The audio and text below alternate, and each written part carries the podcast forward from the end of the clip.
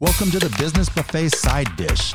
This is a quick snack on a specific area of business. Today, we will present a concise element you need to run your business. Remember to visit businessbuffet.page or listen to wherever you get your podcasts. It's snack time. Hello again, I'm Phil Anderson, and in today's side dish, we are going to dive back into The E Myth by Michael Gerber, a book that both Ed and I strongly advise all business owners read. This is part two of a two part side dish miniseries on the book. Today, we will talk about the personalities of every business and how each play a vital role.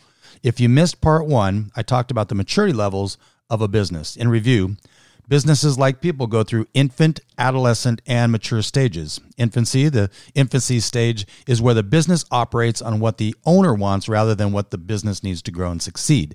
This stage ends when the owner can't keep up with demand and supply or quality drops.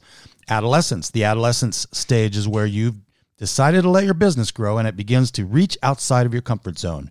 When you're in this stage, be careful not to fall into the management by abdication trap, where you have people working under you and you start to remove yourself from the business. Often, the people you hired don't do the work to the level you want them to, and you end up reverting back to the infancy stage. If you can expand your comfort zone to increase your ability to handle the expansion, you will enter the maturity stage. The maturity phase means your business has clear vision and purpose. You are not supposed to work in your business, but work on it in this phase. Figuring out exactly who your customers you serve are and how you can add more value to their lives. When you have a mature business, you can really focus on creating an impact. But this is just the beginning. Not only are these three steps of growth but there are also personality types that come into play. Every business has each of these personalities at some level. The problem is these personalities battle each other, constantly trying to sabotage each other. The personalities are entrepreneur, manager, and technician. Most people think entrepreneurs are what drives small businesses. That is the myth, the E myth.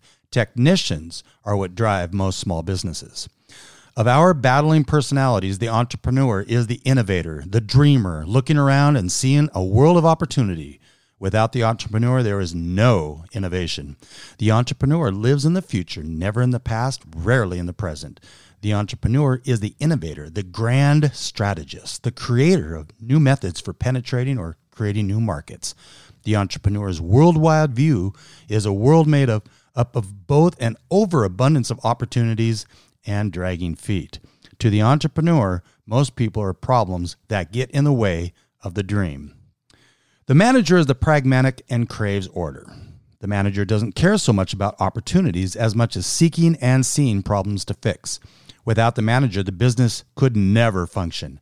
The manager is pragmatic. Without him, there would be no planning, no order, no predictability. If the entrepreneur lives in the future, the manager lives in the past.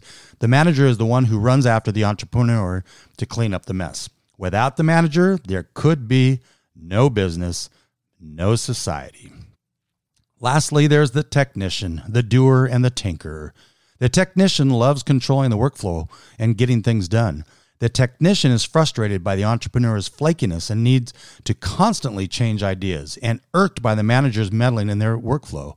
Obviously, however, happy when both of these personalities create more work to do. Without the technician, nothing in the business world would ever get done. The technician is the doer. If the entrepreneur lives in the future and the manager lives in the past, the technician lives in the present. As long as the technician's is working, he is happy, but only on one thing at a time. To the technician, thinking is unproductive unless it's thinking about work that needs to be done. The technician isn't interested in ideas, he's interested in how to do it. While the entrepreneur dreams, the manager frets, the technician ruminates. Everyone gets in the technician's way. Although the three personalities inside us seem to be totally at odds with each other, we must utilize the strengths of each to run a successful business. That's why the average small business owner is approximately 10% entrepreneur, 20% manager, and 70% technician. In order to run a successful business, you can't remain just a technician. You can't hire people to build your business for you and hope they get it right. You need to focus on making the business everything you want it to become. You need to take the time to make it systems dependent so you aren't relying on any one person, including yourself. Keep in mind, if your business depends on you, you don't own a business. You have a job. And it's the worst job in the world because you're working for a lunatic. The purpose of going into business is to get free of a job so you can create jobs for other people. I know this wasn't much of a meal, but it wasn't meant to be. It's merely a business snack. Until next time, thanks for listening, share with your friends, and we hope you eat hearty in business.